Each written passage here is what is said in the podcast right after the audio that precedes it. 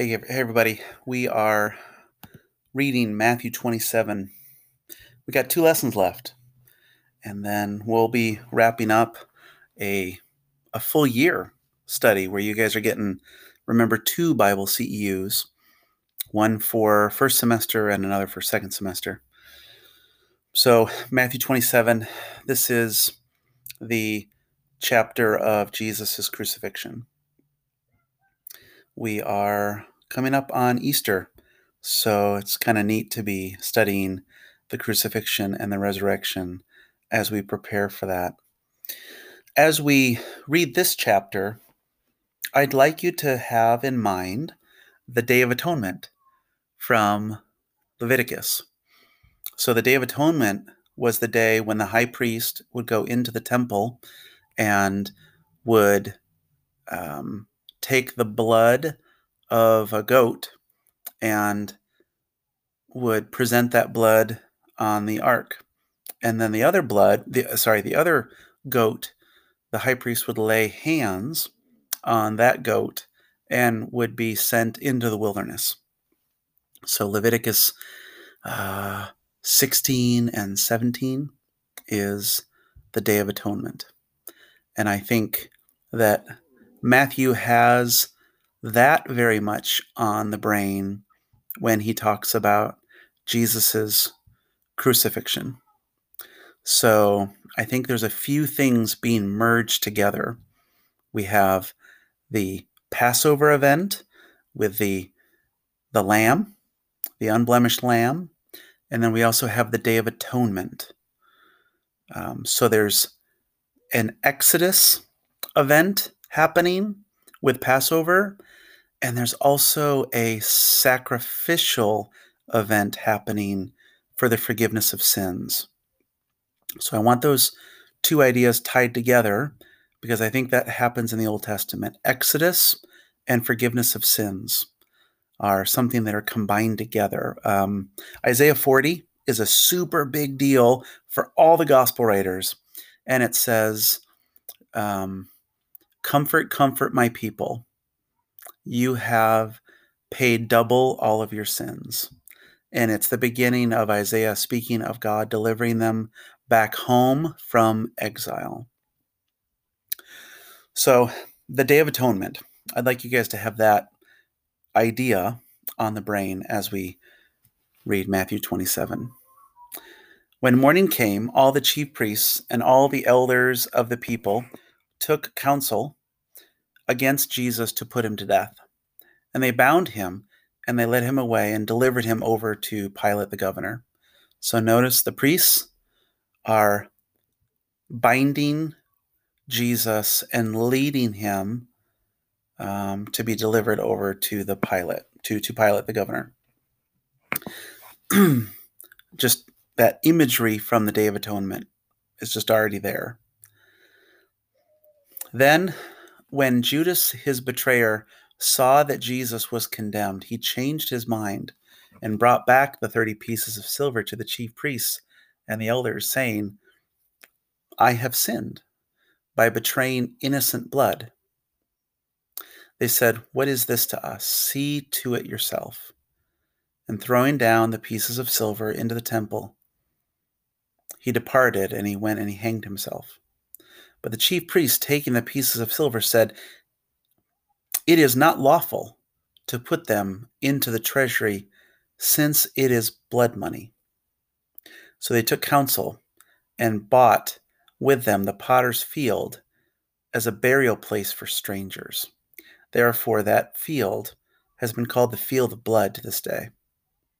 Then was fulfilled what was spoken by the prophet Jeremiah, saying, And they took the thirty pieces of silver the price of him on whom a price had been set by some of the sons of Israel, and they gave them the potter's field as the Lord directed me. Man, there's a lot there that I think I don't fully understand, and I want to process more. Um, so I wish I had some cool things to say about that, but I bet you there's a whole bunch going on there that um, I just have not learned and I'd like to study. Verse 11 Now Jesus stood before the governor, And the governor asked him, Are you the king of the Jews? And Jesus said, You have said so. But when he was accused by the chief priests and the elders, he gave no answer. Then Pilate said to him, Do you not hear how many things they testify against you? But when he gave him no answer, not even a single charge, so the governor was greatly amazed. Now at the feast, the governor was accustomed to release for the crowd any one prisoner whom they wanted. And when they had an and uh, they had a notorious prisoner called Barabbas. Okay, um, a an outstanding uh, prisoner. And so when they had gathered, Pilate said, "Whom do you want me to release, Barabbas or Jesus, who is called the Christ?" For he knew that it was out of envy they delivered him up. Besides, while he was sitting on the judgment seat, his wife sent word to him, Have nothing to do with that righteous man, for I have suffered much today because of him today in a dream. Now the chief priests and the elders persuaded the, the crowd to ask for Barabbas to destroy Jesus. And the governor again said to him, Which of the two do you want me to release? And they said, Barabbas. Pilate said to them, Then what shall I do with Jesus who is called the Christ? And they all said, Let him be crucified. And he said, Why? What evil has he done? But they all shouted, All the more, let him be crucified. So you see the, the imagery, right? Two goats on the Day of Atonement. The first goat, the priest would sacrifice, and that blood would be for the forgiveness of sins. And the other priest, the other goat, would the the priest would lay hands on that goat, and that goat would be sent off into into the wilderness. And the picture there was the sins of the people were laid on that goat, and off it goes. And so there we have these two people, Barabbas and Jesus. One is released, and one is going to be crucified. And I think that parallel imagery is intended. It's just that the one released, Barabbas, doesn't have the sins laid on him. Jesus is going to be both the one that has the sins laid on him and he's going to be the sacrifice. And so when Pilate saw that he was gaining nothing, but rather that a riot was beginning, he took water and washed his hands before the crowd, saying, I am innocent of this man's blood. See to it yourselves. And all the people answered, His blood be on us and our children. Oh my goodness, what language. His blood be on us and our children. And what I'm sure Matthew is is being ironic here. Because that's exactly what we want. We want Jesus' blood to be on us and to be on our children. Then he released for them Barabbas, and having scourged Jesus, delivered him to be crucified.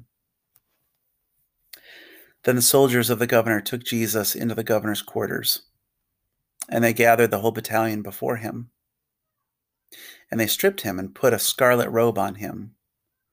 And twisting together a crown of thorns, they put on his head and, and and put a reed in his right hand, and kneeling before him, they mocked him, saying, Hail, King of the Jews! And they spit on him, and they took the reed and struck him on the head. And when they had mocked him, they stripped him of the robe and put his own clothes on him and led him away to be crucified. And of course, right, this is finally the time where Jesus is hailed the King, the Messiah. And the Irony, of course, is all over the place. But Matthew wants us seeing this is the gospel. This is the good news that the kingdom of God has arrived. And how does it arrive? And how will it conquer? The king will conquer by being conquered. This, this is the language that I think we need to hold on to when we get to the book of Revelation. And we we think that Jesus is going to return in warfare and killing people. And I find that all to be very problematic. I think the way Jesus is displayed here is the way he's displayed in Revelation. He is the Lamb who is slain. He is the, the one who is taking the sins of the people, and that's how he is king.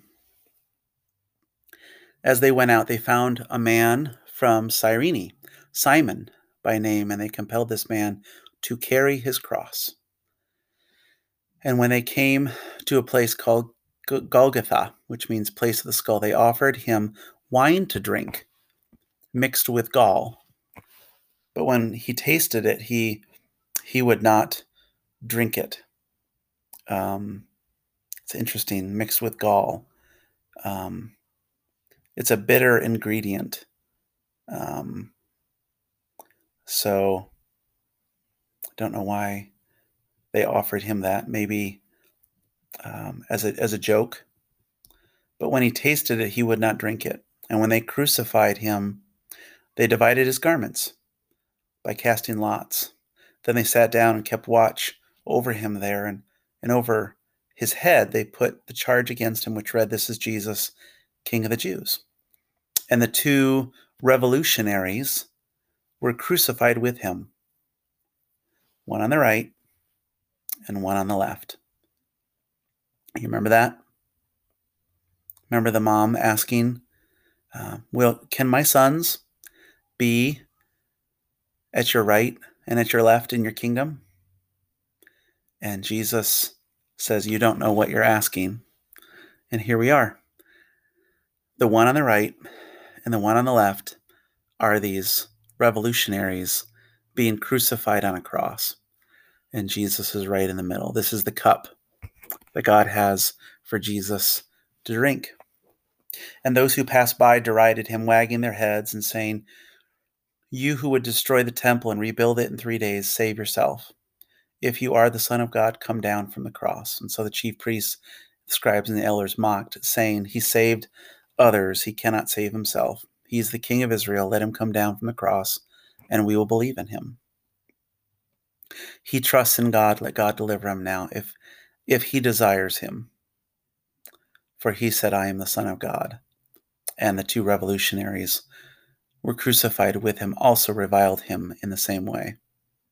It's interesting. Matthew doesn't highlight the the um, the revolutionary who um, asks to be a part of Jesus' kingdom in, in his gospel.